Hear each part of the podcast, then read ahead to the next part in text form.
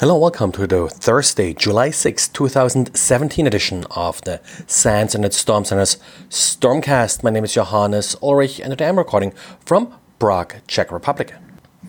avtest.org came up with an interesting summary of malware that they have seen over 2016. Now, one of the headlines of the report is that ransomware was actually not all that big, only about 1% of samples they analyzed were ransomware, but still, of course, ransomware is scrapping all the headlines in part, probably, and that's also part of AV-Test's report.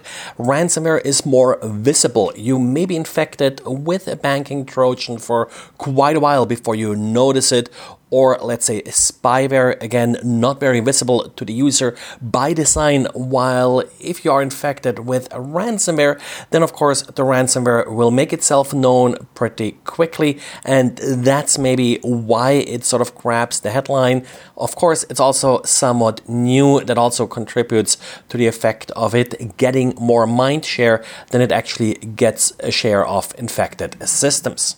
Lots of other interesting stats in this report, and none of them really as surprising as the ransomware finding. For example, Windows malware is going somewhat down, still, however, by far the most common malware as a part of percentage of all malware, Android and Mac OS is gaining some market share here, but still really not all that common. In particular, Mac OS, while the number of infections substantially increased, it's still well below what we see for Windows. And talking about Windows and malware, of course, Microsoft has put its hope on Windows 10 to protect users from malware. And some of uh, the recent updates, like the famous Creators update that I think was released in April, adds additional protections. Microsoft will now make it more obvious for users to upgrade. If you haven't upgraded to the latest version of Windows 10 yet, you will soon see a warning screen asking you to update.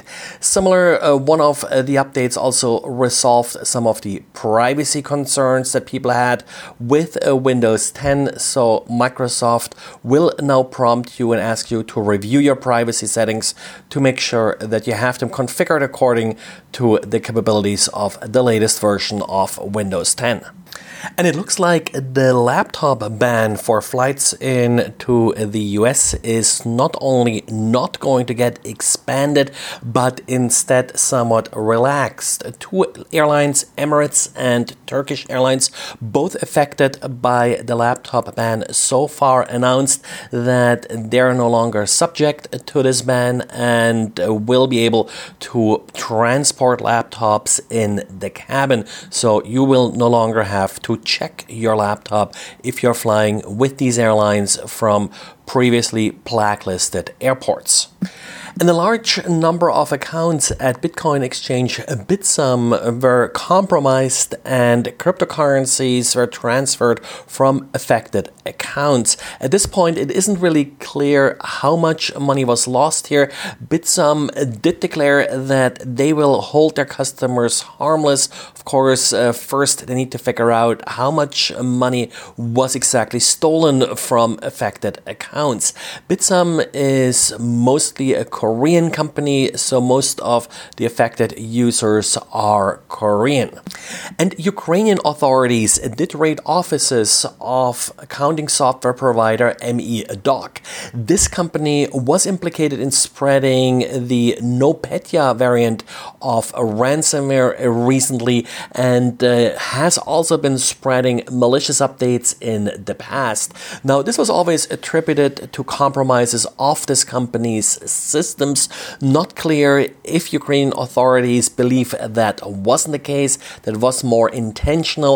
However, they also state that they detected additional malicious activity from uh, the company's servers, which sort of prompted them to take action and seize affected servers.